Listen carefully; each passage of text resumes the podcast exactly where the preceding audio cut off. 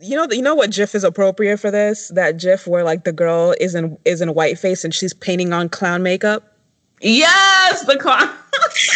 that's the that's the GIF for this situation. I'm sorry.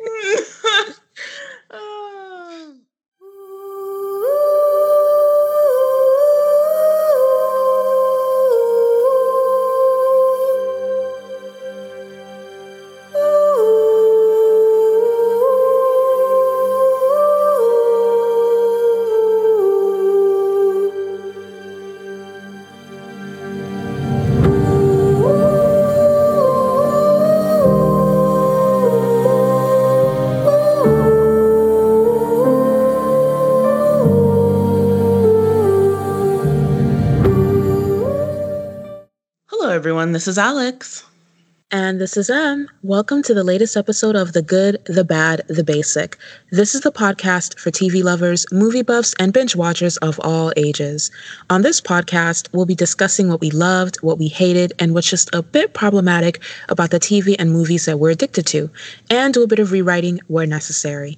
For much more exclusive content, become a show producer on Patreon and get access to after the episode outtakes, curated playlists, movie reviews, music video retrospectives, and so much more.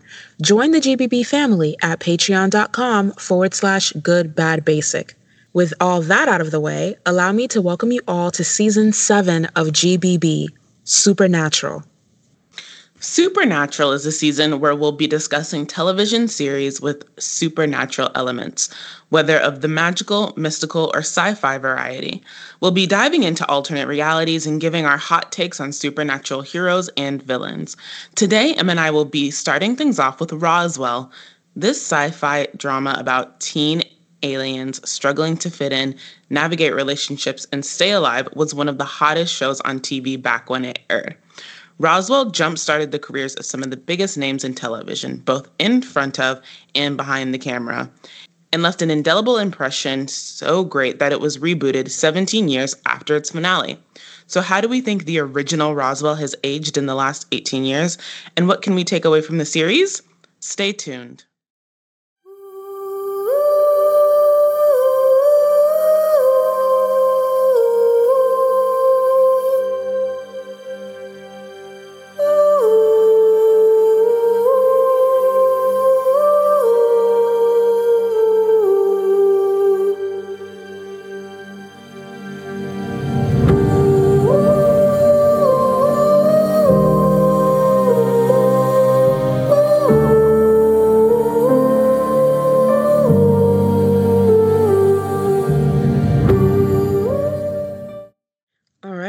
So, Roswell is science fiction. It was created by Jason Katims. It's based on the YA book series Roswell High by Melinda Metz. Um, and the TV series is also known as Roswell High in some other countries outside the US. It was released October 6, 1999, and aired from that date until May 14th, 2002. It aired on the WB and which was later rebranded as UPN for a total of 3 seasons and 61 episodes. It has a spinoff, Roswell, New Mexico, which is based off the young adult book series Roswell, New Mexico, also written by Melinda Metz.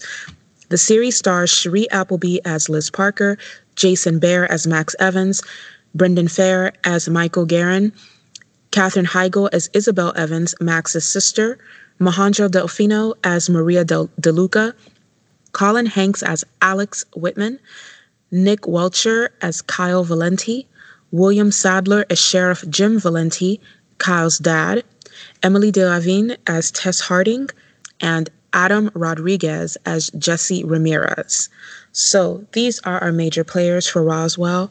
So let's jump things, just jump right into season one. As we said, this is a WB UPN joint. So no little eight, 10 episode seasons here. We kick things off with a whopping 22 seasons, 22 episodes in that first season. So let's jump into it. Right. So Roswell, I know we just said it was like a hit, but actually Roswell is a true blue like cult classic.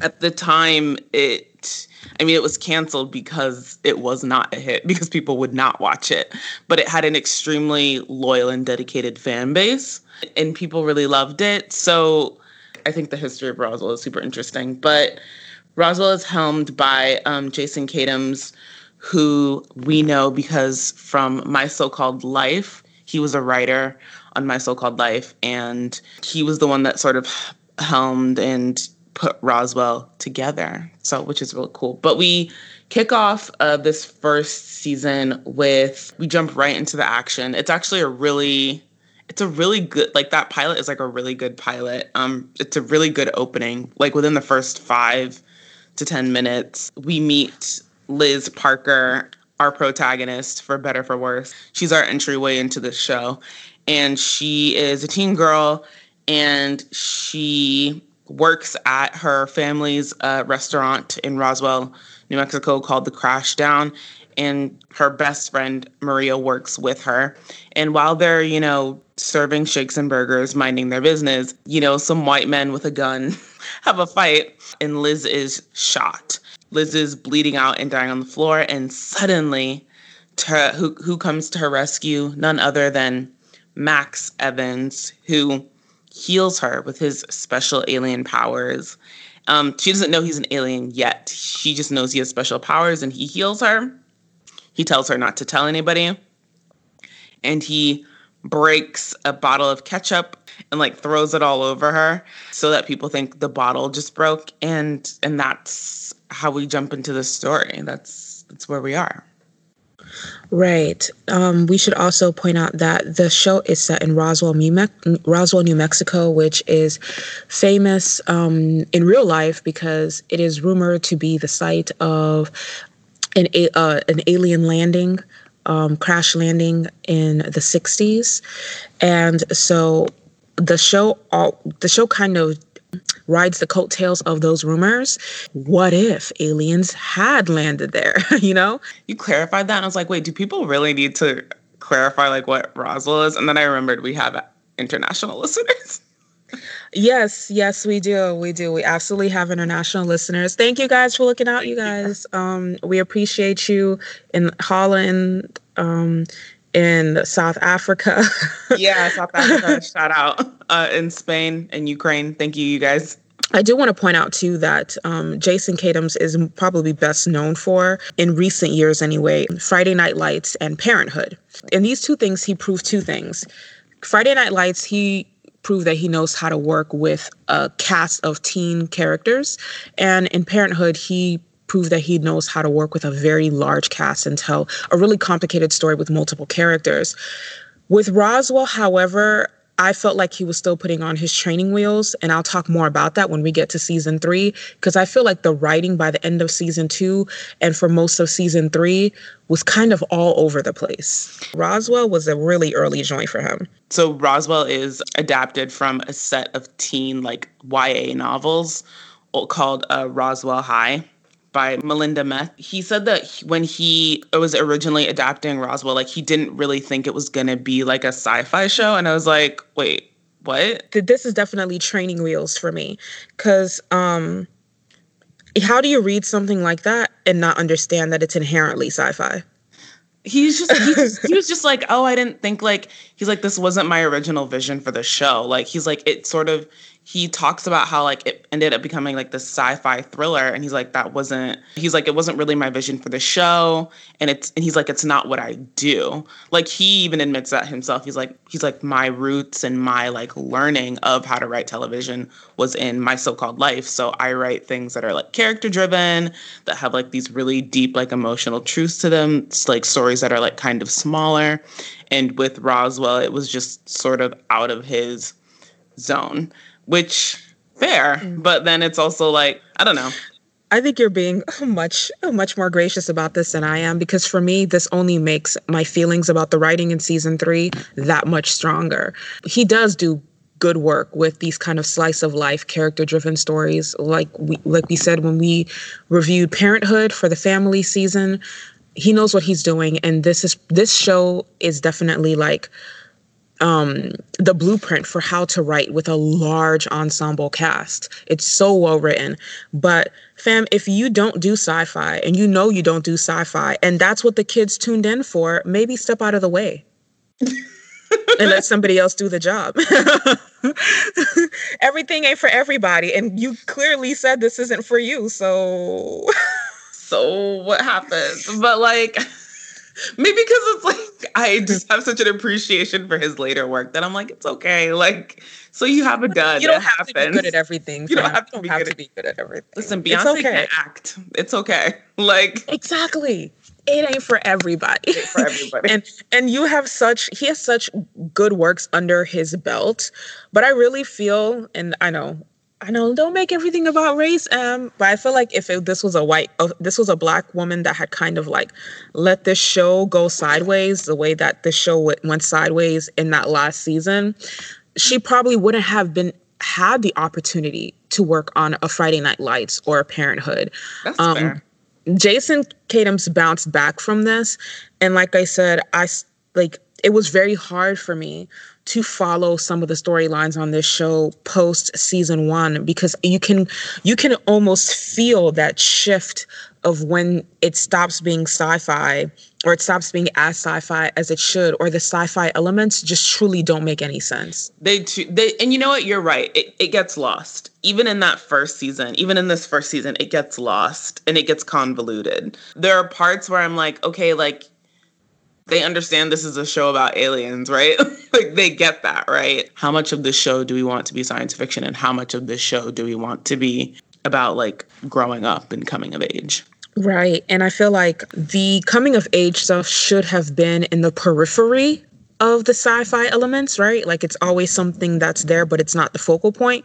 And unfortunately, we got the reverse. And it's like on several occasions, you would get this, you would get an episode and it would almost be like the writers just realize, oh right, this is supposed to be sci-fi, and they just chuck a bunch of sci-fi at you at once. I'm just like, yo, relax, you guys. But like, imagine if Marti Noxon became the showrunner of Buffy and then said, well, I didn't realize the show was supposed to be about supernatural stuff. right? It's like I didn't realize it was there were supposed to be vampires. Y'all would have never forgiven a woman for that. Y'all barely forgave her for how she did run the show, which in my opinion, she did nothing wrong with. Right. She I mean, she probably did, did one of the most important like at least looking back at it now, one of the most important and groundbreaking seasons. About Roswell, the season one, like Alex said, starts with Max using his super alien powers to save Liz's life from a gunshot wound that would have absolutely been fatal. And Liz doesn't want to leave well enough alone. So she tests his DNA, figures out that he's not human, confronts him about it. And then Max does something that will pretty much be a standard of his personality throughout the series. He doesn't just admit to this girl that he's an alien, he tells her that his sister and their best friend Michael are also aliens and essentially throws them under the bus with him. Which they are reasonably angry about. right? Like expose yourself if you want to, but why you got to throw the family into this? So like and all because he has a feeling that he can trust this girl. It's crazy. It's crazy to me because like Max is like the unofficial leader of that th- group of three aliens. He, his sister Isabel, and their friend Michael. And he's constantly trying to clock their movements and who they talk to and who they trust and who's in their inner circle. But he always feels like his his judgment is beyond reproach. Now, is Liz a trustworthy person? Yes. But you don't know that just because you have a crush on her. It shit is crazy to me. And then Liz tells her best friend Maria, literally within 10 viewing, like 10 audience minutes of Max telling her, she tells her best friend Maria. Right, which is like, bitch, what? now, is Maria a trustworthy person? Yes, but we don't know that just because she's your best friend, Liz. Right. For me, I think this was a really good way to start it and a good way to incorporate both the sci-fi and the teen elements because sci-fi element, he can heal people with his hands. Yay. Teen element, these hoes ain't loyal. Like they can't shut up. so, so something that is legitimately cool about Roswell is that like it does have a lot of that like my so-called life energy to it. I think that's a big part of like what made this show work. I agree with that. I think we do get like a, a touch, just a touch of the Angela character in the Liz character. Um, starting with the fact that Liz is our narrator. She's our narrator for most of the show. She even keeps this journal, which plays a big part in this earlier season as well, because Homegirl's journal goes missing. And guess what she wrote in that journal?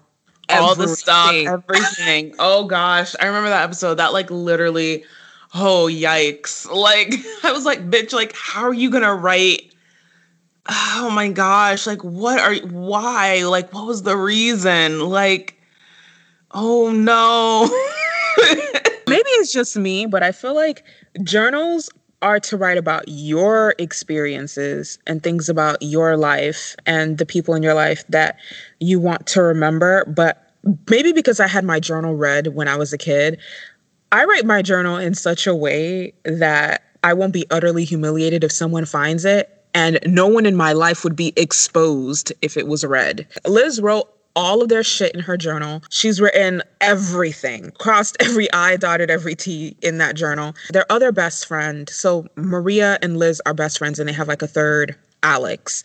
He eventually learns the secret as well. And then Liz's ex boyfriend, Kyle, figures them out. And then Kyle's dad figures them out. But that's because he's a grown up. He figures it out season one because the whole thing is by the end of season one, Sheriff Valenti is the adult, literally, in the room. Rewatching I was like, oh, he's like a really cool character because Sheriff Valenti's father, Kyle's grandfather, was a disgraced law enforcement agent because he was like, no, aliens exist. And Sheriff Valenti's whole life as a kid was consumed with watching his father sort of be laughed at and mocked and, and his life go down the drain because he was insistent about the existence of these aliens.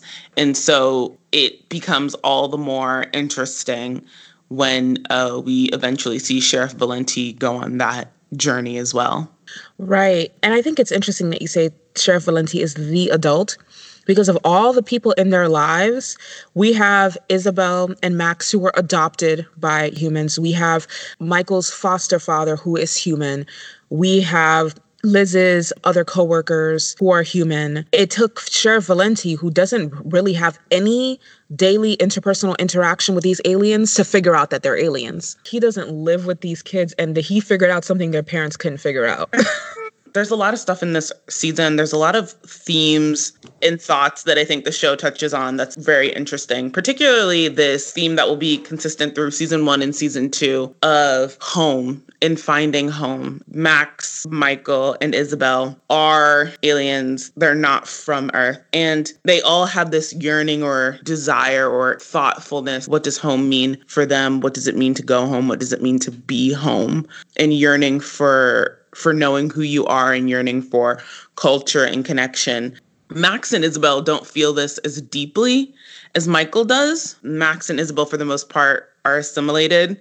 And in fact, they have a fear of the truth about who they are. Whereas Michael, due to his foster father being violent and abusive, very much uh, for the most part seeks to to go home and be where he's he's really from and all that stuff is very interesting to me Right. So I'm close with quite a few transracial adoptees and rewatching the show with that perspective i think a huge huge parallels can be made between you know transracial adoption and max and isabel's situation yes their human parents are white and they are also caucasian for reasons but they're not human and they're clearly trying to assimilate partly because of how much they love how loved they feel by their human caretakers, right? Whereas Michael does not want that because he always imagines that whatever life, whatever homeland they're from is better than the pain he's enduring in his current home situation. In this need to assimilate, we see a lot of Max and Isabel's insecurities. Michael leans into being an alien. Michael doesn't necessarily feel the shame that Max feels about being an alien. Like Max likes having powers for so, for sure, and he feels like, but like the thing is, and this is this is part of why I feel like this is one of Jason Behr's best roles as um, Max. Max constantly feels and looks is visibly uncomfortable with being an alien. He is. Yeah. Like the last time I saw a character this uncomfortable with who they are, ironically enough, it was the um, Jack character on Dawson's Creek. Yeah. I no, I see it. Rewatching, I I also caught those like whether the show intended it or not, whether the writers intended it or not, there are definitely these huge parallels to like transracial adoption, which considering how it plays out is like, ugh, it's kind of ugly. Right after Max basically betrays Isabel and Michael and exposes them um, along with himself to Liz and subsequently Maria and Alex, Isabel is justifiably freaked out. And so she basically she has powers too, all three of them do. So she basically what's a nice way to say mind rape she mind rapes Maria just to be sure that Maria can keep their secret because she doesn't necessarily think that Maria would int- would maliciously snitch, but she doesn't think she thinks that Maria is too fidgety, too anxious to be trusted to hold their secret. And she basically jumps into this girl's head and rifles through there to figure out if Maria can be trusted, which is right. cringe. right. So like one of um one of Isabel's powers powers is that like she's like a dream walker she can just go into their thoughts and see what's in there. That's a very invasive thing to do, uh, and she she just does it kind of flippantly.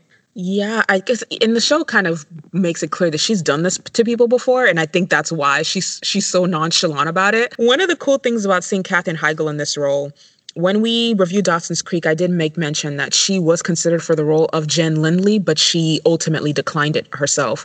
Um, I would have liked to see what she would have done with the Jen Lindley character, even though I lo- absolutely love Michelle Williams and her portrayal of that character. But I can say with certainty, I don't think I would have wanted to see any other actress portray Isabel Evans. She had the right amount of just like vulnerability and sass and just kind of selfishness that I think Isabel needed. Right. You know, uh, Isabel has a lot of bad bitch energy, and like so does Katherine Heigl, at least at this point.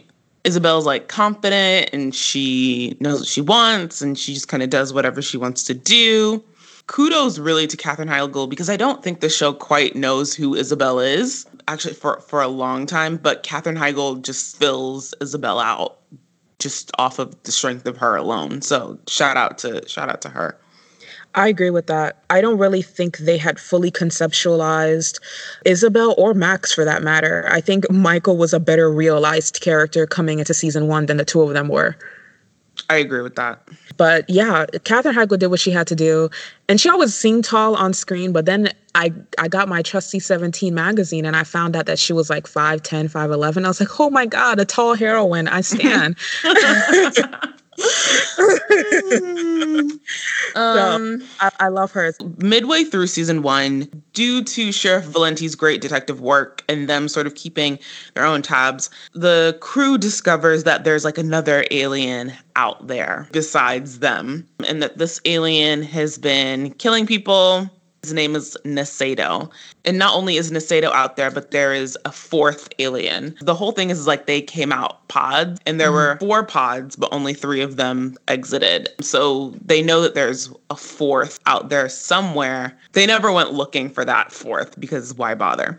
Because they set off some device that they found in their hatch pods. Nasedo finds them and comes to Roswell to meet up with them. But they're, you know, hesitant because, like we said, Nasedo's been killing people. But let's be clear Nasedo has been killing their enemies, people that would hunt them down, uh, kidnap them, experiment on them, and such.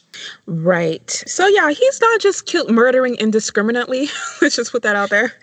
He is trying to help them because they are teenagers, they are dumb. And one of the things about being a teenager is feeling is thinking that every feeling that you feel, you're the only person who's ever felt it. And I guess for them, this extends to their situation of being aliens and thinking that um, despite the fact that it's a great big world, there are the only three aliens in it. But he shows up, and we have another alien that shows up called Tess. Yes, and she is the fourth. That's like yes. the big turn. So let's talk about Tess Harding. Let's talk about her introduction. So Tess is, is the fourth alien, and she arrives along with Nasedo because we basically we find out that that Max, Isabella, and Michael came out the pods before they were supposed to, and that Nasedo had been sent there to be all four of their guardians. And when he finally got there and found the pod, Tess was still there. Nasedo raised Tess, but the other three were gone, and he didn't know where they were and couldn't find them or whatever. I want to talk really briefly about my earlier point on transracial adoption and how like it messes with people. And you have the Max and Isabel types, and then you have the Michael types. Tess is the third type. Tess is the one who was adopted, yes, but she wasn't. It wasn't what you would I would equate to a transracial adoption. She was raised by one of her own, and how this drastically gives her a drastically different frame of reference and mindset than the other three. Oh yeah, I was gonna I was gonna get into to that part of it like a bit later, but let's get into that now. So yeah, Tess is raised by Nasedo, and it and when we learn more about Tess's character, it shows. It shows in the way of like it's not that she hates humans; she's just she just knows she's not one. it's not her struggle. Like she's and, not trying to be a token alien. yeah, and she's not trying to be a token alien. She's just she just is who she is, and she has the strongest connection. And even though she is part human and she grew up in the human world, it's she does have the strongest connection to what being an alien is. And she's solid in it. And there's nothing really about Max or Isabel or their extending drama that like rocks her. This is in season two, but she makes this remark I don't get wrapped up in this. When Max is sort of like apologizing to her, she means like, you know, human earth like this is not real like it's temporary. For her the planet that they're from is very real. It's very present in her mind. It's it's not this dream. It's not this far away thing. It sort of reminds me of somebody who has like been to their home country. She has a real connection to their home culture. Right. And m- meanwhile, they, from a young age, for better or for worse, have been connecting to these humans humanity and this planet that's not theirs like because like we said earlier michael may not love their situation but his his relationships with humans uh, has been the bulk of his life just like max and isabel he did he didn't have anyone telling him about his home their cultures their community anything just like Max and Isabel. Um, she actually has a connection to home. She and she wants it. She's not really trying to stay here and play human with the rest of them. Right. She's not. Um, and this will come up more like in stuff when we talk about season two. But I want to talk about how her character is introduced because I know we're like sexism, patriarchy, but like seriously, sexism, patriarchy. So I remember when I initially watched Roswell, I did not hate the Tess character the way that most people hated the Tess character. I remember actually really loving the Tess character. And it's interesting because even now, if you find people talk to people about Tess, even if they haven't seen the show in a long time, they're like, oh, I hate her. They're like, oh God, I hated Tess. Like, I hate her. And when the show aired originally, that was also like a thing. Like, people hated her in the same way that, like, people hated like Skylar. Like she was universally, almost universally hated.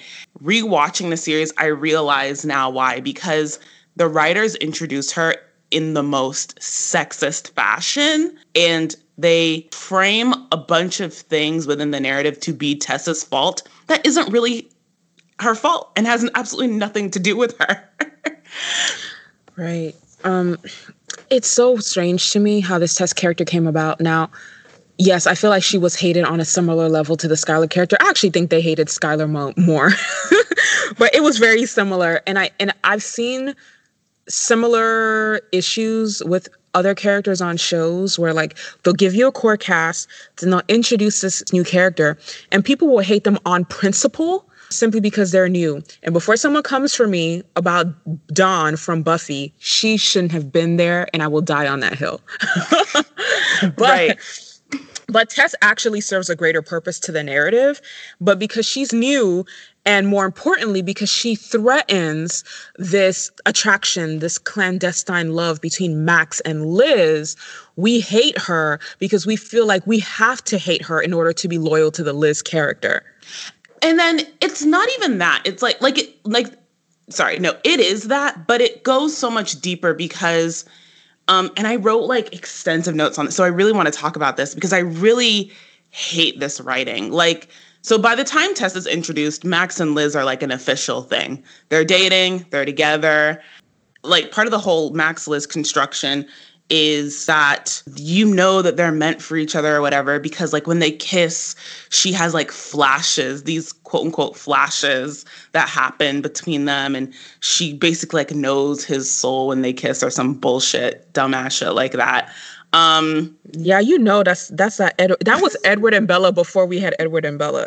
Tess rolls through. She's just this new nice ass girl and she's trying to be friends with Isabel because she has no freaking friends because she's new. And Max just immediately hates her. It's not that he immediately hates her because he hates her because he's just inherently suspicious. It's because he's attracted to her. That's why he hates her. And, and then Max, of his own volition, of his own volition, this is not like a mind warp, which we find out later is like that's like a thing Tess does.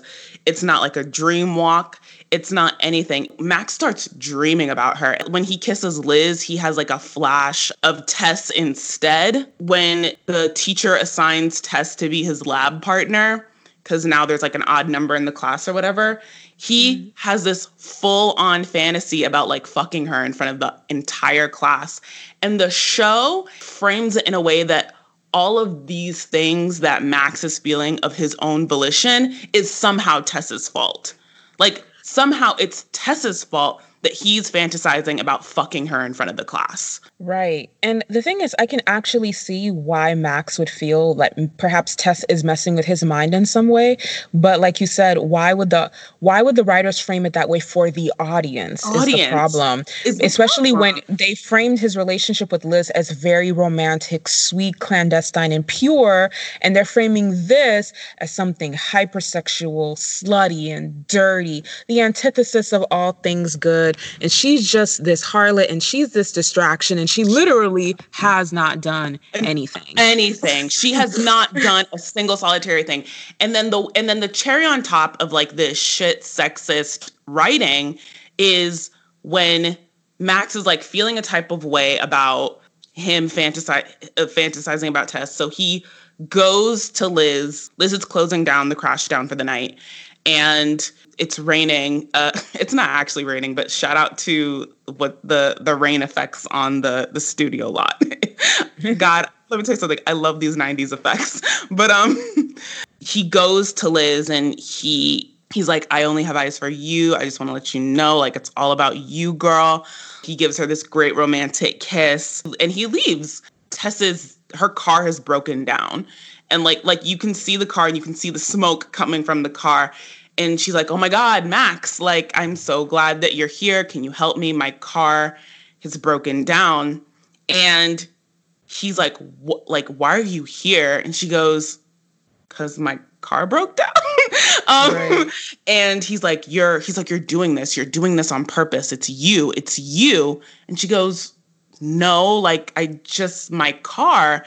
And he and then he um he's like you know, I love Liz. I'm in love with her. She's like, yeah, I'm sure you are in love with her. I don't doubt that. He goes, I want to be with her forever. She's like, great, congrats. Like, I'm happy for you, dude.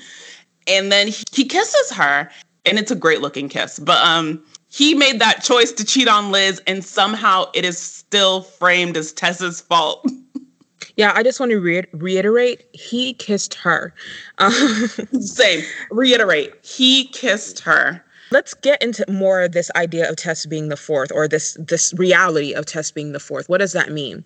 Well, apparently Tess, Michael, Max, and Isabel are alien human hybrid clones of their former selves on their home planet where Max was king, Tess was his wife, Michael was second in command, and Isabel was, of course, Max's sister and Michael's fiance. Those were their roles in their life. And and ironically enough, and I think it's because they are hybrid clones, they have almost seamlessly fallen back into these roles on Earth, where, or at least the role of Mike Max being the leader. They've fallen, they still fallen back into that role where Max is the leader, right? Even though Michael has his thing going on with Maria and Isabel has a, a burgeoning relationship with Alex this season, they still are following that blueprint of Max being the leader.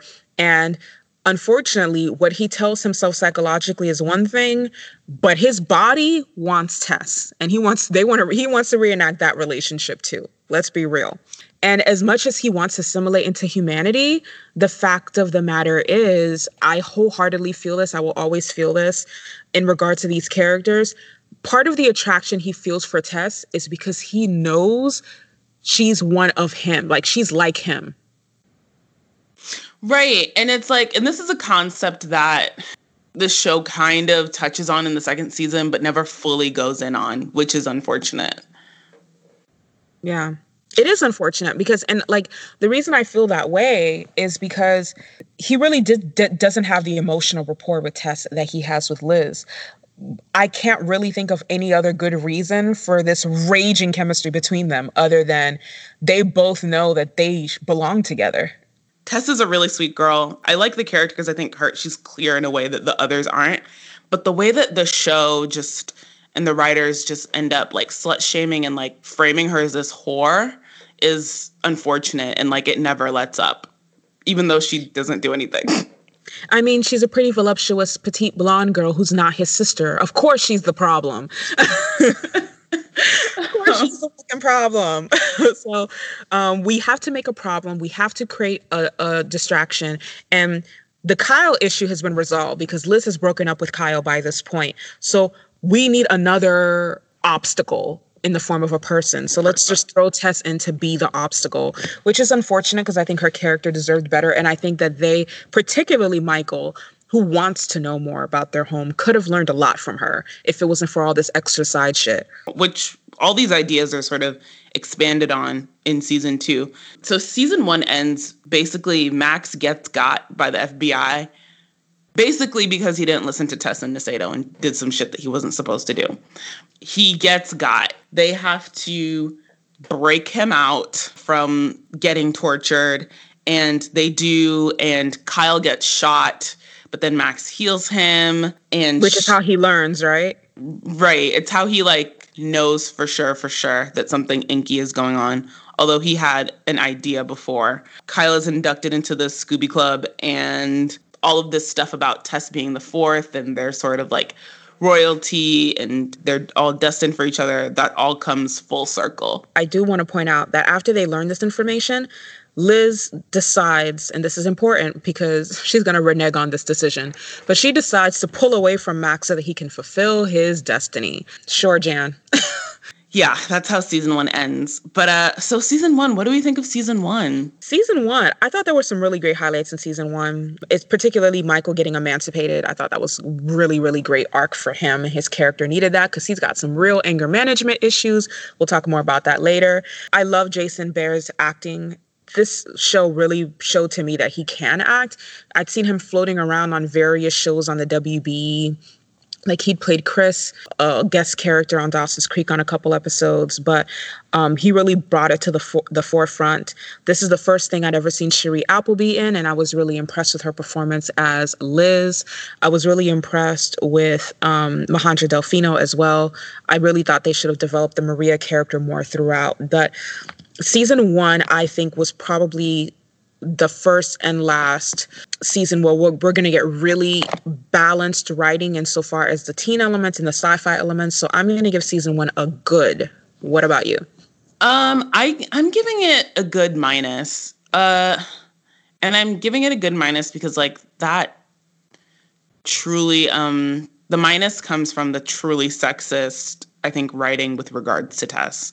Um, I can't let that slide, particularly because I know that Jason Katims knows better because he came off of My So-Called Life, which I think um, did a real good job of creating conflict between the teen female characters without devolving into sexism. Mm-hmm. Um, so I know he knows how to do it. He just chose not to, and that gets a minus. So that definitely puts it at a minus for me. But um, but the good parts are very good. Um, I love these smaller character driven moments from the teens. I think that's really great. I really love Liz initially, at least. um, don't know how much I love her in the next two seasons, but initially I really like her. What's good is is really good, but like my God, that whole Tess is a whore because she's there and she's pretty is like not not okay for me. Yeah, I don't like it. Tess deserved better. And I feel like in seasons two and three, they tried to do image repair for her character, but it's too little too late. It's way too little too late. I understand the vision for for Tess, like they're trying to set up a love triangle, but it's way too late. Like if you wanted to do that story, she needed to come in at the end of the pop at the end of the pilot. You know what I mean? Mm-hmm she like you you should have introduced her character way earlier. Because then at least this whole tug and pull between does max love liz? Does he love tess? Who knows? Like that would have been more well received. And, and you know me i'm a big believer in that like obviously there are going to be things that happen because they happen but you do as a writer you do have a significant amount of control of how an audience is going to receive the character and i hate it when you when they just like write these characters to intentionally be hated um, i think that's lazy i think you have a responsibility as a writer to to to do better by your characters at least Right. Or if you want me to hate this character, give me a legitimate reason to hate them. Actually make her a villain if that's what you wanted. Season 2. 21 episodes. Man, this, I want to say as few as four episodes in, and I feel like I'm being generous, this shit goes off the rails. Right. I will say though, this is the season that I Kyle became my absolute favorite. Same, same. I was like, Kyle's not a piece of shit because low key, I was kind of hoping he would accidentally die all of season one. Oh, he's not even that mean in season one. He's just he's not mean in season one. He's just irritating. Like he's always in the way. They always gotta hide some shit because Kyle might find out. Just kill him already. so so after he finds out their secret and he kept that shit to himself, which is like more than we can say for Liz, I was like, I fuck with Kyle. I really do. Yeah. So Kyle like goes basically like Kyle finds out aliens are real. Everything happens that happens and Kyle in order to to deal becomes a Buddhist and I'm like, "You know what? Kyle went away to football camp and then became a centered, healthy human being. You do that, Kyle. Like you get out here and you grow." I mean, how often does that happen? Am I right? Am I right? I'm like, look at him, got centered, got healthy mentally via Buddhism. You go, you get out here and you you do things, Kyle. You're gonna you're gonna go places, sir. Kyle low key had the most healthy growth of all the characters on Roswell. Everybody. Kyle really leveled up. He became a better person, a better son, a better friend throughout the course of the series. Yeah, definitely. So at the beginning of season two, Nasedo, who is, you know, their protector for better for worse, the alien that raised Tess, he is killed. And he's yeah, killed. Congressman Whitaker kills him. Yes. Crazy. He's killed by a new mysterious enemy called the Skins. And we find out later that Congresswoman Whitaker was a skin. We find out that the skins are a rival group from their home planet. And more specifically, they are a group that ousted Max from the throne. They staged a coup de grace. The skins' leader, Kivar, replaced him on the throne. And, and that's why they were like put in the pods and sent to Earth so that one day they could grow up and learn about their home planet and then return and then rescue the people because essentially there's like an ethnic cleansing currently happening on their home planet. Right. Um, so the skins magically just showed up in season two. They haven't been here the whole time the kids have been in the pods. They weren't here when the kids got out of the pods. They haven't been here for the last 17 years. They just showed up now. Yeah. The reasoning is supposed to be that, like, and Nasedo says as much the little, like, orb thingies, the Nerf footballs, are like signals. Like Nasedo's whole thing was like, you got to be careful with the signals. You can't just like use them or touch them or whatever because like you don't know who you're inviting to Roswell. So at least that part made sense to me. At the end of season one, they set off those signal things. So I'm like, okay, maybe they've always been here, but they didn't know where to look. Now they're like, oh, got you. And thus they came. Yeah, it's uh it's unfortunate, but this is why you don't play with objects you don't understand. Um uh, welp. Oops, well. who would have guessed? So the skins are a thing. They're an issue. I honestly would have liked it if like they were fighting this covert war against the skins when we entered into season one. I think that would have been cool, but um, it is what it is. The skins show up in season two after they unintentionally signal them. Like I said, they keep trying for, I think, the first half of the season to keep incorporating the teenage elements with the sci fi. One of the best ways that they do this is that Max from the future shows up. He shows up, he talks to Liz, and he tells her, Listen, this is what's up. You being in love with Max fuck shit up. He needs to be with Tess to save both his home planet and Earth. And the two of you are about to have sex soon and pretty much seal this deal, and that cannot happen. You need to make him fall out of love with you. So she enlists Kyle's help and she gets into bed with Kyle and and Liz and Kyle essentially make it look like they just had sex and that Max walked in on them having sex. And Max sees this, thinks that Liz cheated on him, and is devastated, which was the goal. When they do this, they're not, Liz and Max aren't together. They're just like, they're on a break. So basically, he's, de- Max is angry at Liz for sleeping with someone while they weren't together. Right. I mean, it does cross a little bit into nice guy territory, but in Max's defense, they were both still playing with fire. They were both still flirting and they were both they both still had all these damn feelings for each other. And you know future max made it very clear like you guys are going to go to this concert together. I even remember what concert it was. It was gomez which is one of my favorite bands. You guys are going to go to this concert. You guys are going to fuck afterward and then you'll be inseparable from that point onward. Do not let this happen and I think her enlisting Kyle's help, Kyle being her ex and not just some random guy, was a good way to make Max think that they didn't have a future together. It doesn't make Max stop loving her like she thinks it will. It just um it just gives him a a reason to finally sleep with Tess. It's fucked up on the on Tess's behalf. I'm sorry. It's really fucked up on Tess's behalf because like Tess has gone through a lot by the time that Liz, that Future Max shows up and Liz concocts this plan or whatever, Tess has lost the only parental figure she's ever had. Right. And they're all still super mean to her. like, like, because right, like Nasedo was her father. Like, what do you guys not understand? Stand. So she's dealing with all of this like alone. And then furthermore, when Liz concocts this plan, Liz doesn't even give a shit about the fact that not only has she been super mean to Tess, the one person who sort of feels neutral about her, which is Kyle, who she's sort of developing like a burgeoning relationship with, Liz doesn't even take into account the fact that wow, Tess like really liked Kyle and then like here I went and did this like thing that might have hurt her as well. Right, because she never had a chance with Kyle because when you push Max away, he went running to her for comfort. It's such a testament to the Tess character because then when Max goes running to Tess for comfort to like talk after Liz has like done this thing, the fact that like Tess doesn't tell Max to just go fuck himself is amazing. She like is really sweet and she's nice and she like listens to him and she's like, I'm sorry that happened. That really sucks. Anyway, can we talk more about Kyle really, really quickly? Yeah. Because Kyle, Kyle, is the only person when Nasedo bites the dust who even offers Tess a place to live. Right. Tess is basically orphaned and she doesn't have anywhere to live.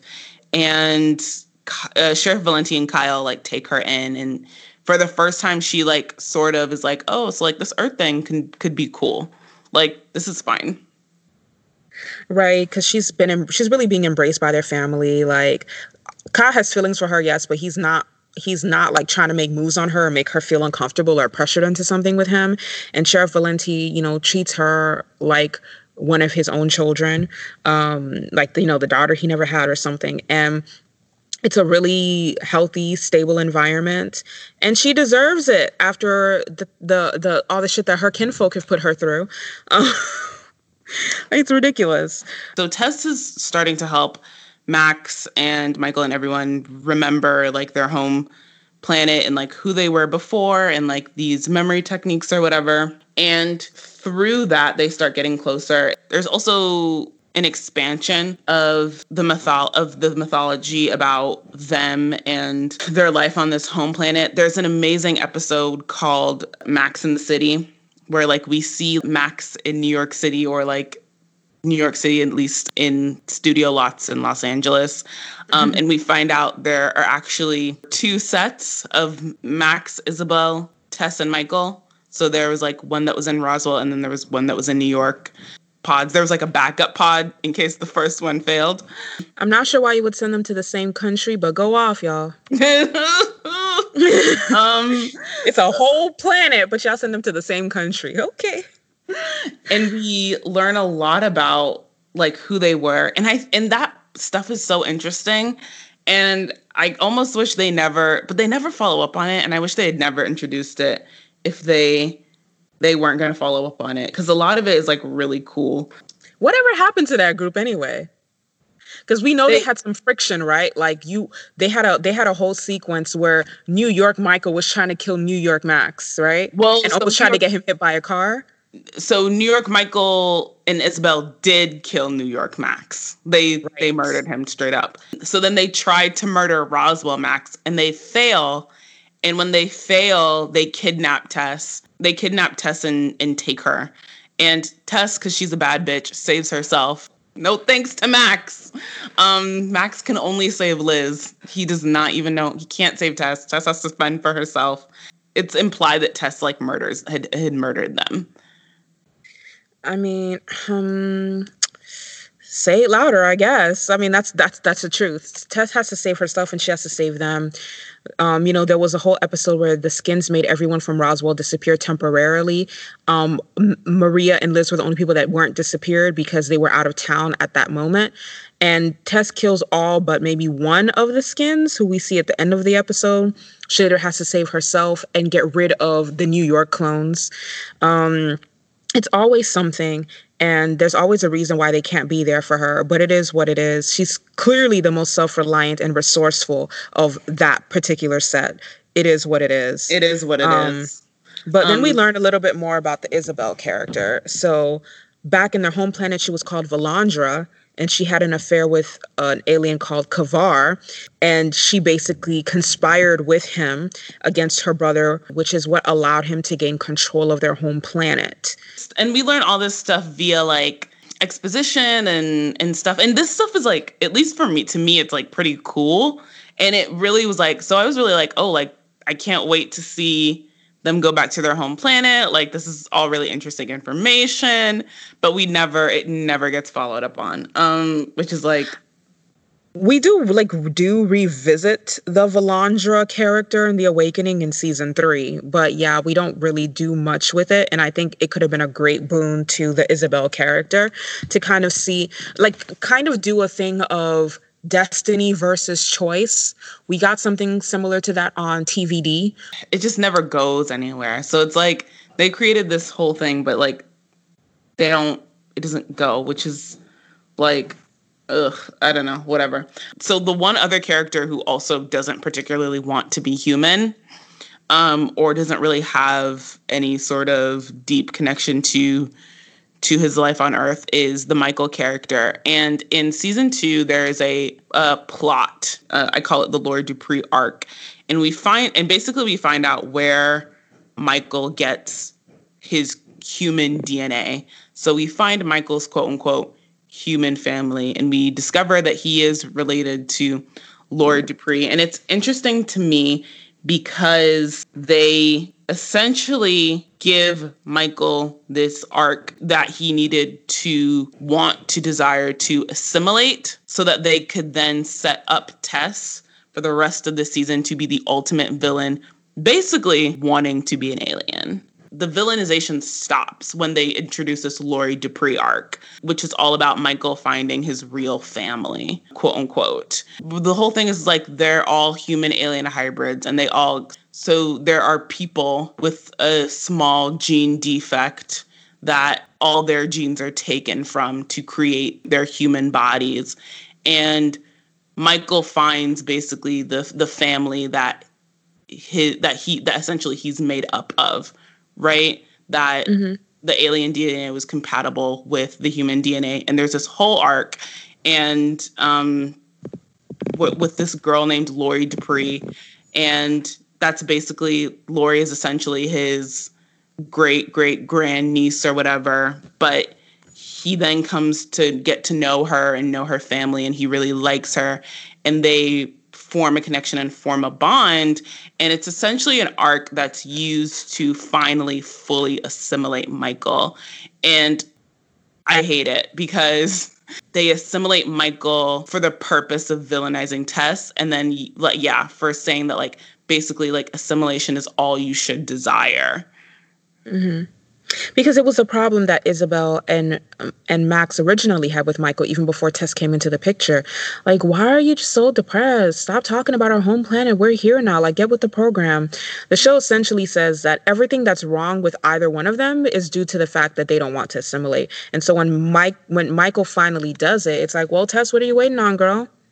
It's indicative of why this idea of like it's important to have different types of people with different types of experiences um, write for shows because I think this is also a, a very white American way of thinking.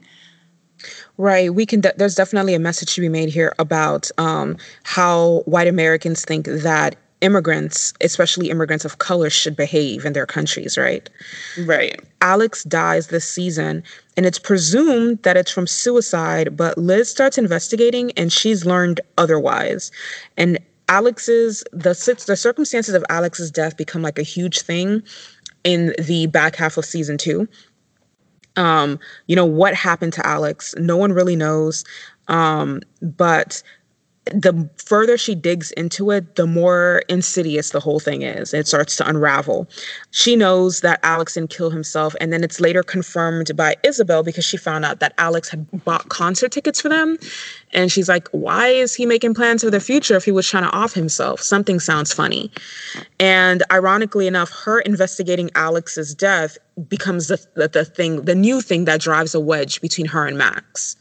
Right for the first time, basically within the narrative, we see Liz being ostracized from the group. I hate this plot, but like, yeah. Yeah, it's a horrible plot. I think season two really did Liz and Tess absolutely no favors.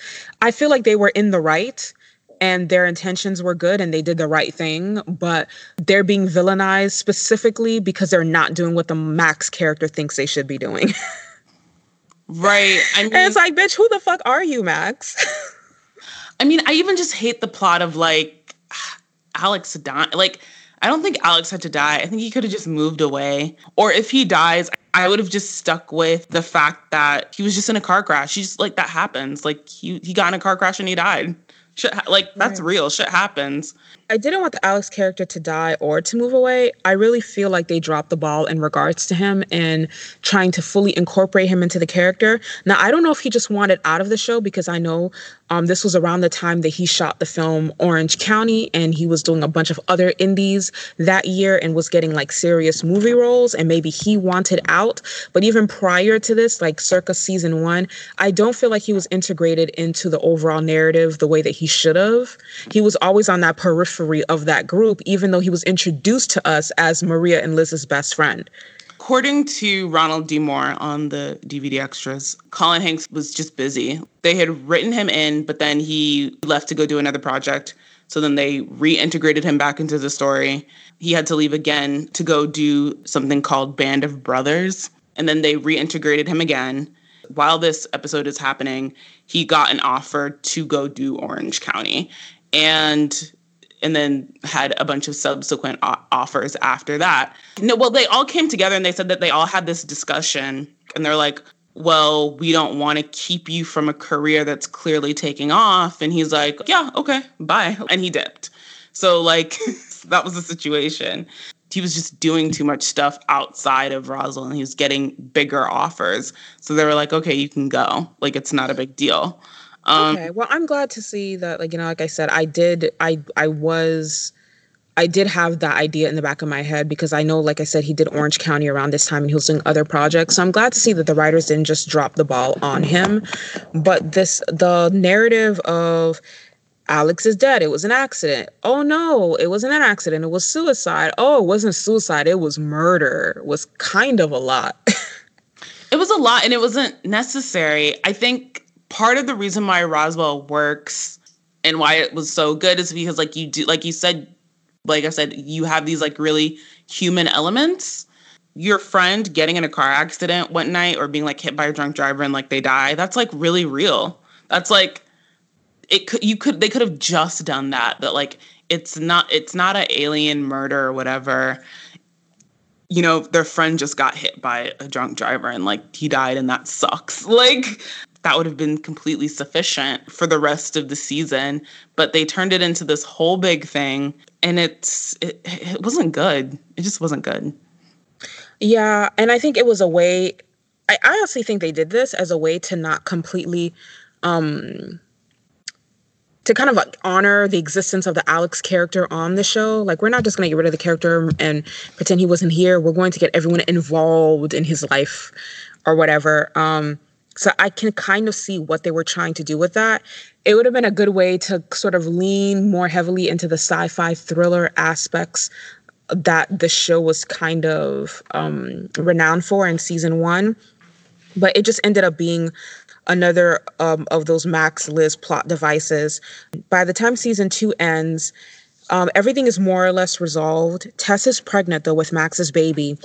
By the time season two ends, Tess is pregnant with Max's baby, and they have to return to their home planet in order for their baby to survive, because it's believed that the the the the baby cannot survive in Earth's atmosphere. That the baby will be fully alien um, and d- not have any of the human DNA necessary to survive on this planet.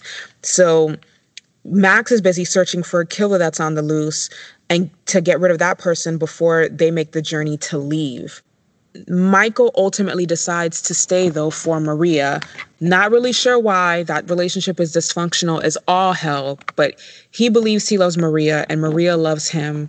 Um, and that's how season two wraps it up. Like um, everybody is working on a tight timeline because Max is really trying to get um, Tess and their baby out of here. It's actually a much more annoying, more dramatic ending. Um, just as they're about to leave, they find out that Tess killed Alex or whatever. And that's why nobody goes. Yeah. Ooh, I don't know why we had to make her the killer, but okay.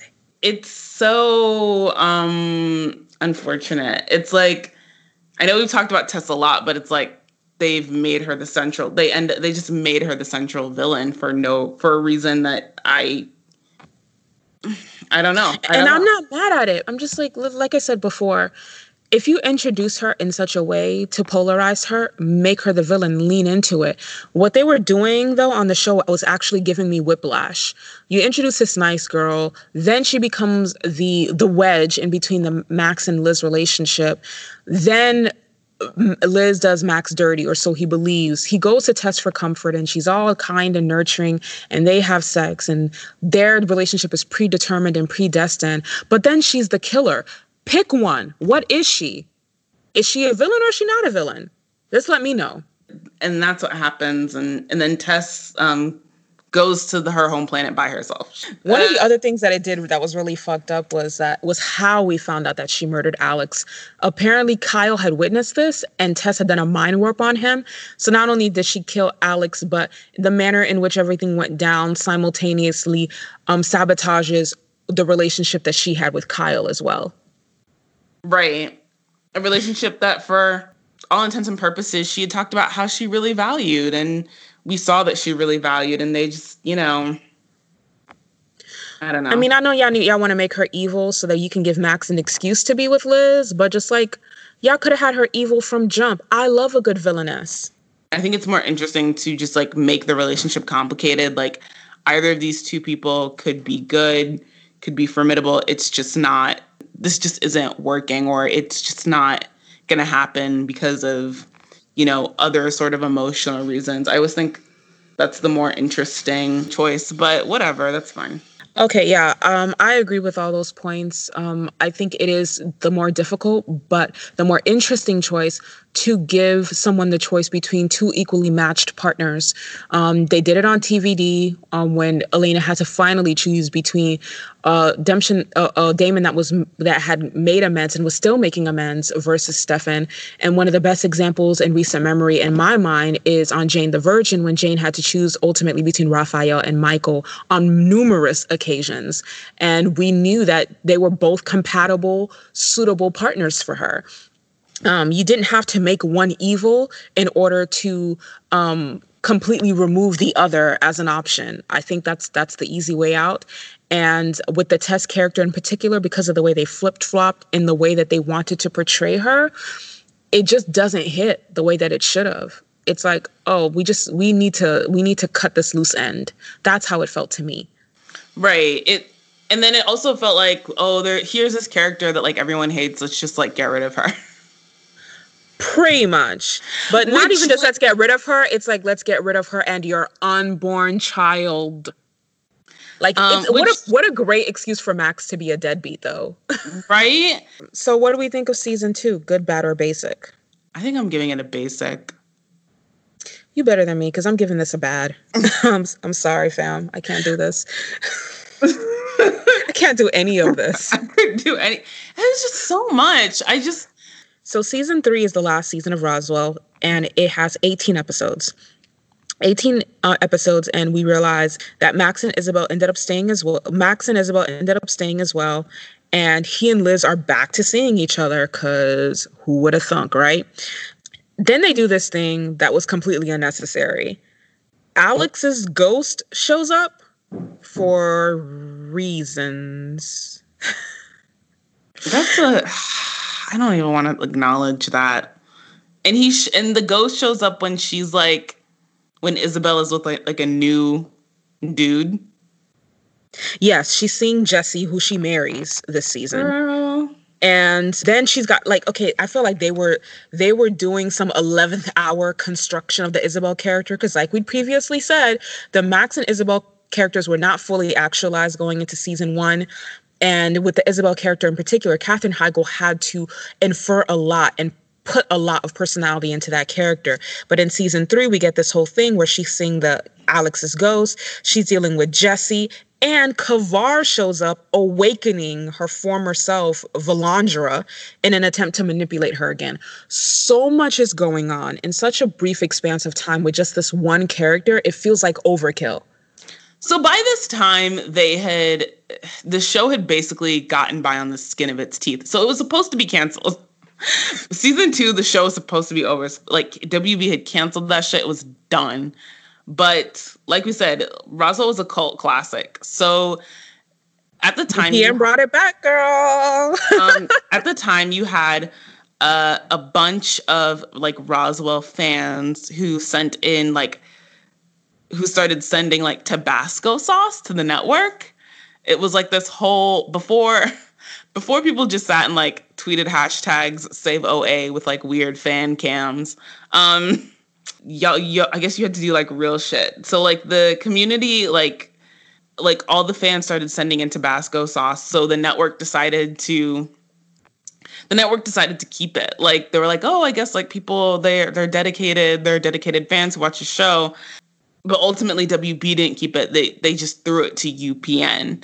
So the um and this is when like I think a lot of WB's supernatural shows were like moving to to UPN. Um I think Buffy's on UPN by now. I think uh Roswell's on UPN. Uh, Battlestar Galactica will be on UPN eventually. Lots of sci-fi stuff on UPN.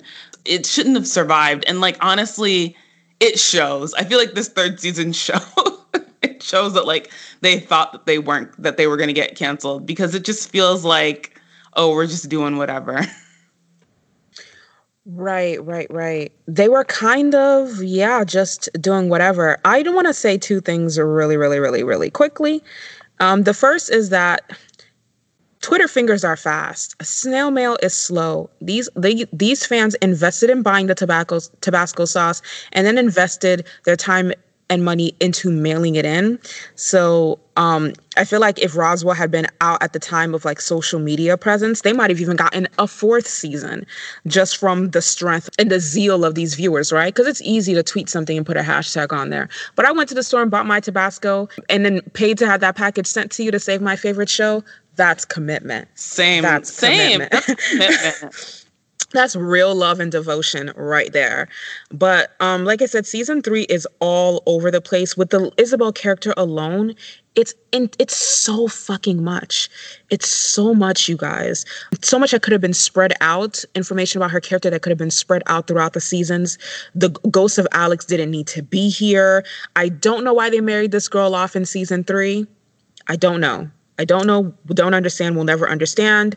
Liz goes to boarding school in Vermont. Maria's offered a recording contract. What is this? This was like the most Degrassi season ever.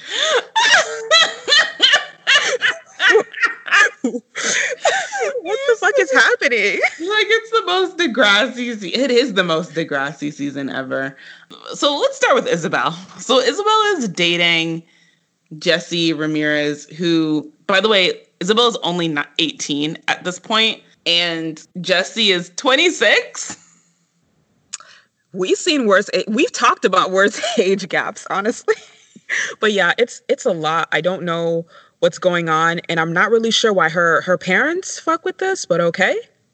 Also, I want to say the the appearance of Jesse feels a lot like the show was like, oh shit, this is in New Mexico. Lots of Latinx and, and Native people live here. Maybe we should have some on the show. Right, because the show had been overwhelmingly white before that. Like Maria's last name is DeLuca, and we're to infer that her father was uh, a Mexican, but like we never see this dude because her father's not in her life.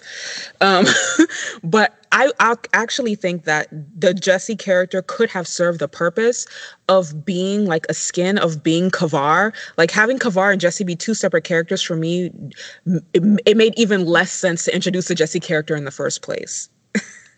Right. And it's like it feels weird that the Jesse character is there when when Kyle is right there. You know what I mean? As a romantic right. interest. Kyle is a romantic interest. She's still not really over Alex, which is why the ghost is here, right? So to have her be with Jesse and feel these feelings for him to the point of marriage, for me, it would have made more sense if he was Kivar and he'd just been manipulating her mind this entire time. Yeah, it would have made more sense. It would have been more interesting because my biggest that's like probably like my biggest note. I was like, why are they introducing this Jesse character when Kyle is literally right there? Like, this doesn't right. make any sense to me.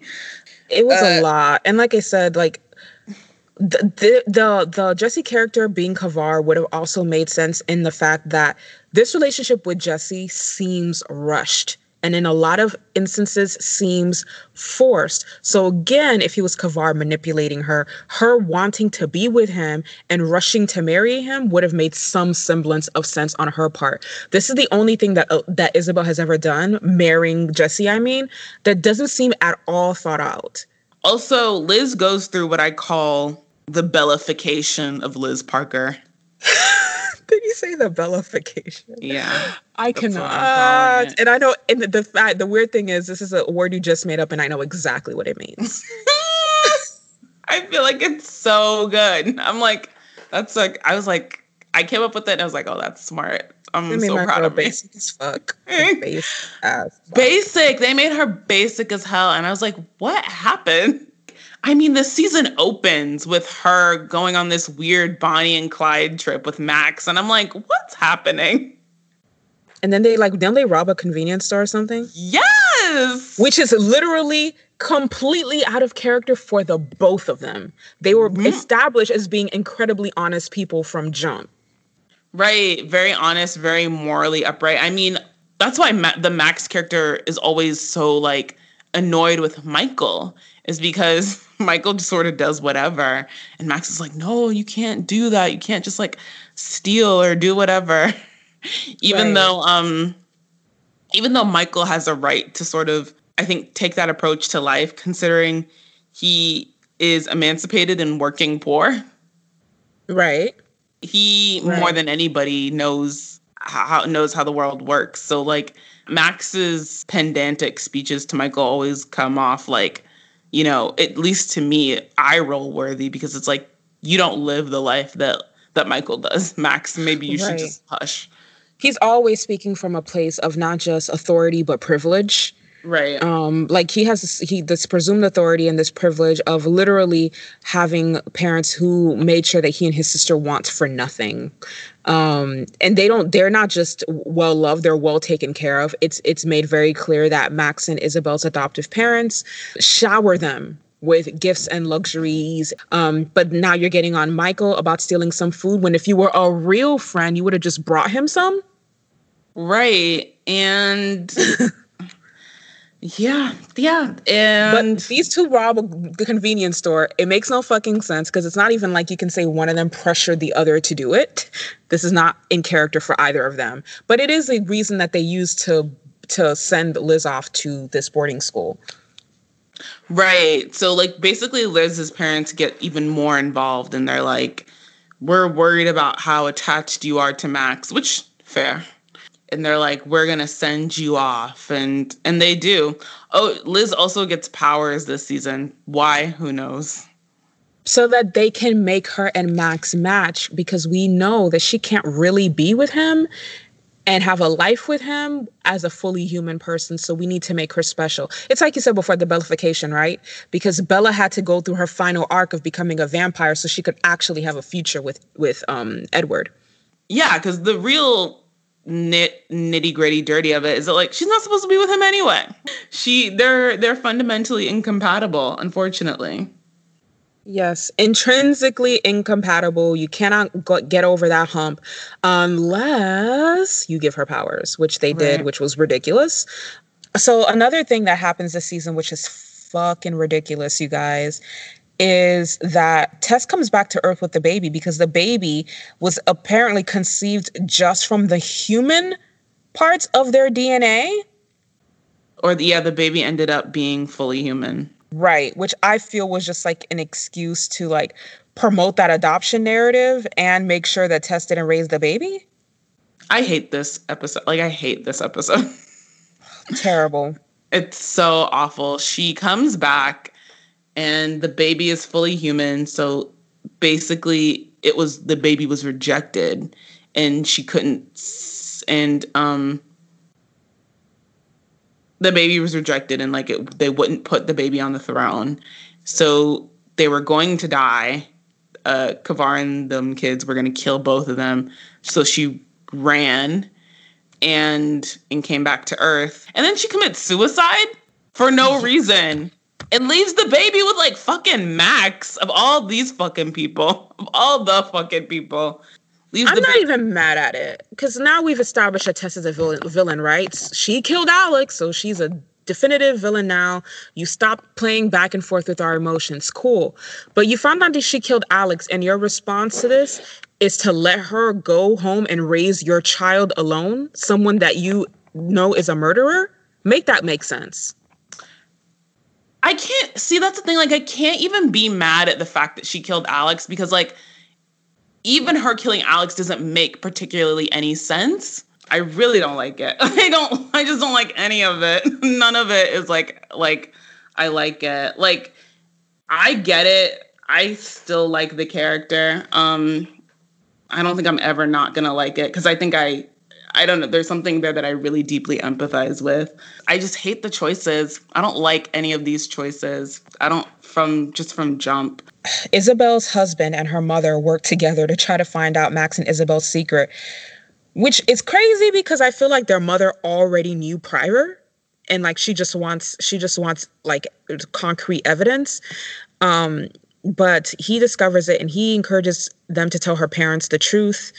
Um, uh, Isabel ultimately leaves her husband to, in order to save his life. But so she has to abandon the person she loves. But Max and Liz end up getting married. Okay.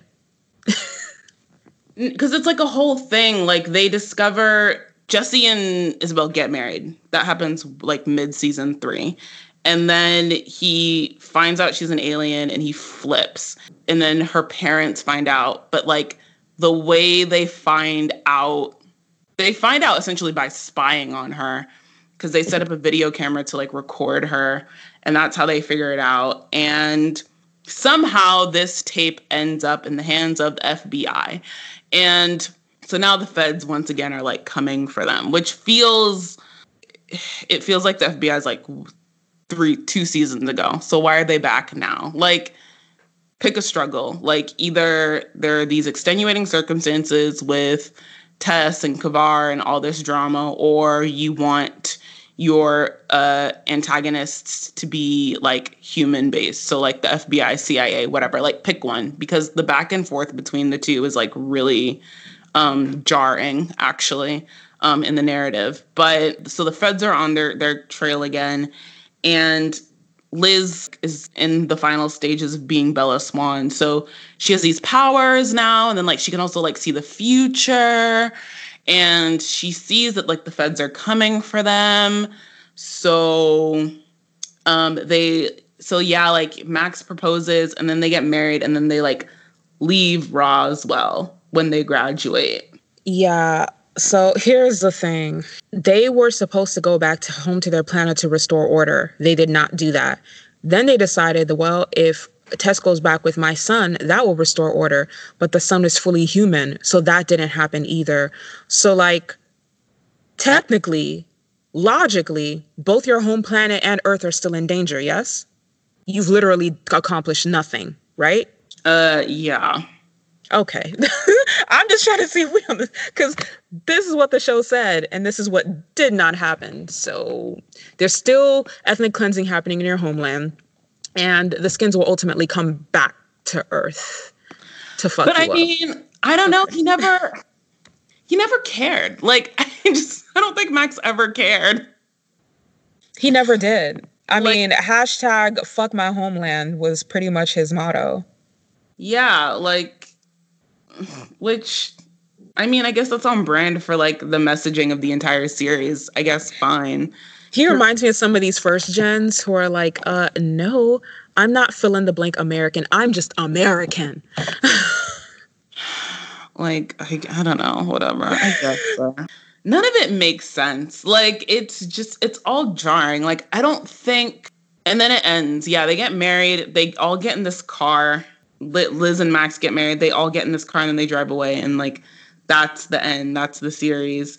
It's not good. I don't think I would have made any of these choices. I think I would have just cut like all the stuff with Tess and like Kivar and all that shit and just made the the conflict um just made the conflict like the FBI or the CIA are onto them or something and that would be we would just find new stuff like in that vein to to power through the seasons right um i i I say that Maria and, and Michael were a pretty toxic couple. I still stand by that. I would have liked a reworking of Roswell where the Tess character does show up, but she's with Michael and she kind of helps him with his anger management issues.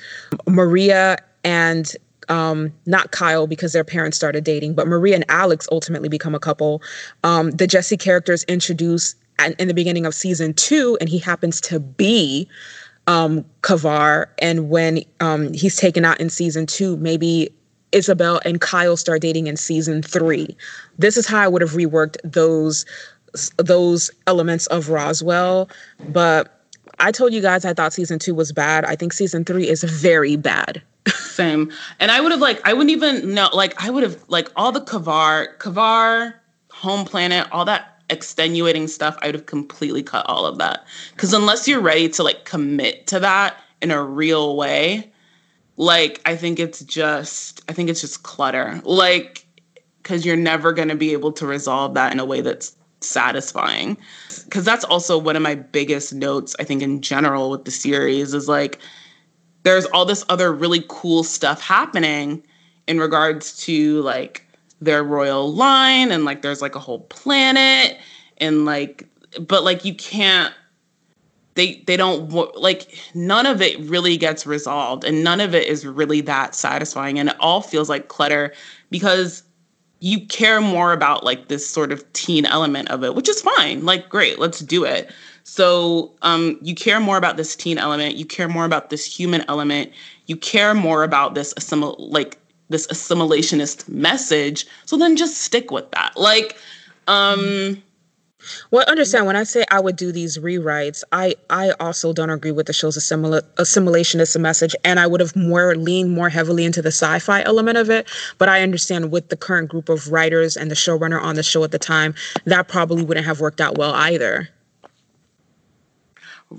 Um, probably not. Yeah, yeah. Um, but that's what I'm saying. Just just cut it. Like like, and that's fine. Like I can see, and then also I can see like a network not like being into like that anti-assimilationist message.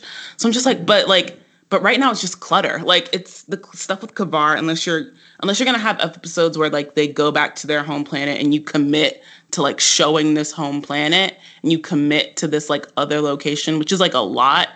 Don't do it. Like so like just let their let all their antagonists be human. That's fine.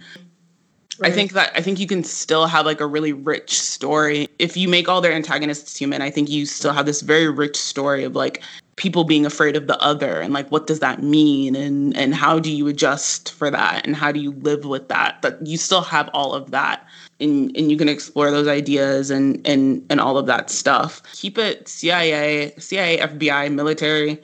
It can, you know, increase each year and and I think if they had kept it like that, like that, it the show could have worked. Part of my issue with the Maria and Michael thing is like Maria will always be like, "Why don't you buy me things? Why don't you like take me out to nice dinners? Why don't you do this?" I'm like, like "He's he's poor." like, and you know what? She's you. And, and she's saying this as someone who's not exactly wealthy herself. Right. So it's I'm not like, even like this is the lifestyle you're accustomed to. You're just you're just entitled. You're just entitled, and it's like he pays his own bills at like 17. like crazy, like, crazy. Um, but yeah, I think yeah. I think I honestly think that they they constantly brought out the worst in each other. And Michael had an anger management problem that was already like existing separate from Maria. I think he could have used some of that nice, calm, nurturing energy that Tess had. I think that's a relationship that definitely ultimately could have saved her life and saved the trajectory of her character but yeah, th- th- those were my couplings. I wanted Maria, Alex, Isabel, Kyle, Michael, Tess, and Max, Liz. Since since we gotta have Max and Liz, I guess. so I did actually appreciate the adult presence on Roswell. Funny enough, these kids have parents, y'all. They have parents, and they do things, and they're like, and they, and the parents are like actually around. um, which I liked. Like, I really like when Liz's dad puts his foot down in season three and is like, I am sending you away to boarding school. Like, this cannot continue. Yeah, I, I was I was here for it too. Um, because he doesn't even know Max is an alien, right? But what he does know is that he doesn't want his um, teenage daughter to get pregnant. right. or he knows that like he's um, or he understands that this boy that used to be just like harmless is now like an active negative influence in his daughter's life. Yeah, exactly. Um, because if you if you listen, if you're robbing couples with your little boyfriend, I'm not here for it. Go for it. Like y'all need to. any good parent would be like, no, no, ma'am, no, ma'am, no, ma'am. like, uh, and there uh, and it happens there is like there there's like this really amazing scene where like hmm, is liz's parents and and max's parents like come together and they all talk about what's going on with max and liz. And it really it's great and it grounds the series in a way that's really wonderful. And the most i can say is um something that roswell did that something that roswell um really illuminated for me was that part of maintaining the sort of realism or like the grounding of teen shows uh, you have to do a couple of things. Because by season three they're like we don't see them in class anymore right? Like they're just like not in mm-hmm. school. But their parent but their parents are around. There's an increase of like their parents' presence in season three which I was like, oh, that's how you that's how you really ground these series is you either have to have a strong adult presence or these kids have to actually be in school. Right, right, right. And I mean, so many things they tried to do that I felt were too little, too late. This broad character arc with Isabel in season three, y'all could have spaced that shit out. Th- these parents and their involvement, literally the only parent we'd seen be truly involved prior to this were Amy, Maria's mom, and Sheriff Valenti, Kyle's dad. Right. We see like a little bit of Max and Isabel's parents. We see them. They just the thing about them is like they don't really have personalities. Right. In the way that um Sheriff Valenti and Maria's mom, those actors were very strong and had these like really distinct personalities. I mean, I think about Maria's mom, who she's like hilarious. And when she calls Maria, because like Maria and Michael have gone to see like Laurie Dupree or whatever, when when Maria's mom is like, listen, do not get high on peyote. Do not like get naked in the field. Mm-hmm. Make sure she we has fun. And if I find out you guys had sex, I will kill you like the dog you are. I love Amy. And I think Michael respects her a great deal because she's so protective of Maria um, which was interesting to see. But yeah, like I said, Maria was really irritating the first time I watched Roswell, even though I still liked her. But this time, I think I was less irritated by her and more amused that she's like, she's she's she's a a little nice little palate cleanser, nice little reminder that this was a teen drama after all. Um, but yeah, Maria and Michael, toxic, toxic city. I wouldn't have made the Tess character a villain. Alex wouldn't have died. The Kivar Jesse character, I probably would have introduced him at the end of season one. And yes, they would have been one person. Alex is probably the only person whose character arc I would keep the same from beginning to end. I mean, not Alex, Kyle. Kyle. Kyle, I think, made tremendous growth and didn't endure a heinous character assassination and that actor is so great. He's just he's just fun. He's like he I think Kyle is great from beginning to end. Even in the first season, I really like Kyle. I think he's fun. I think he's kind of goofy. Even in that first season, they sort of write Kyle initially as like this sort of jock, but he doesn't even then he doesn't really fit into that um archetype that well and I I like the way he always deals with Liz. He's always like, even when he's upset at her, he's just sort of like, well, you're gonna do whatever you're gonna do. I just I liked Kyle. Kyle was was really great. Now you know how I feel about season one Kyle. I wasn't fucking with him, but I'm glad they didn't kill him off and they just gave him this great this great character arc. Um I feel like he just just really blossomed as a person and I was here for it. I think in the end Michael made some pretty decent growth as well, but man, there was a lot undesirable with the series, particularly with this last season. It, the last season, it's, and particularly that season finale, left a really bad taste in my mouth. Yeah. Um. So I, like I said, I give this a very bad. What grade do you give season three? It's bad. It's not good. I just... uh, yeah, I hate to say it. Great characters, great concept, but poor execution yeah, that after that first season, the execution is just not is very poor.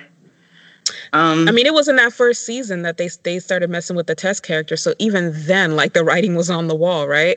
it was. Oh, that's clever. Um, yeah, I just that. Oh, it's just listen. Old boy said that he did not set out to do a sci-fi series, and it shows. But like this is my thing, and this is where I'm I'm back in this mindset. Now I'm even more angry knowing this because it's like no one made you. No one said you had to. so if you de- didn't want to, why did you? No. You know, you know what GIF is appropriate for this? That GIF where like the girl is in is in white face and she's painting on clown makeup. Yes, the clown. that's the that's the gif for this situation. I'm sorry. um. Yeah. Oh yeah, well. It was, well. It was, it was a lot. Listen, there's other showrunners. There's other writers. It didn't have to be you, fam. Go go where your flowers are being watered. Go where your your your potential flourishes. and it needs to be you. As we will discover later on in the supernatural season, there are people that understand sci fi and really love it and lean into it. And we get to see the amazing fruits of that labor coming up. Coming up.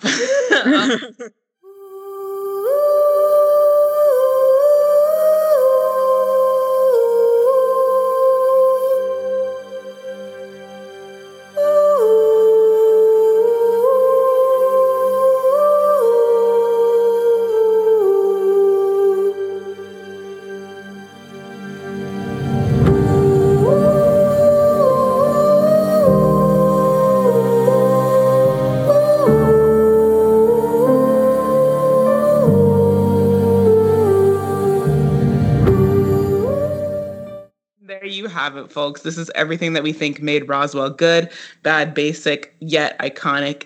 If you'd like to check out the series, Roswell is currently streaming on Hulu.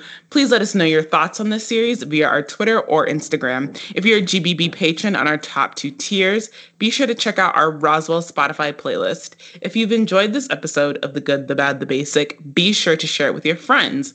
Tune in next week when we'll be diving into the first four seasons of the WB's fantasy drama, The Original Charmed. If you'd like to check out this series before then, Charmed is currently streaming on Netflix. Follow The Good, the Bad, the Basic on all our major podcast platforms to listen to all of our regular weekly episodes on the go. Leave us a review on your preferred platform and share our weekly episodes on your social media. Please follow us at The Good Bad Basic on Twitter and Good Bad Basic Pod on Instagram to get in on our daily content. Also, be sure to follow our SoundCloud page, The Good, the Bad, the Basic. If you love this sort of content and want more, become a show producer and patron on Patreon. You can find us at patreon.com forward slash good bad basic. Your support allows us to keep bringing you our regular weekly episodes as well as exclusive bonus material. Until next time, bye everyone.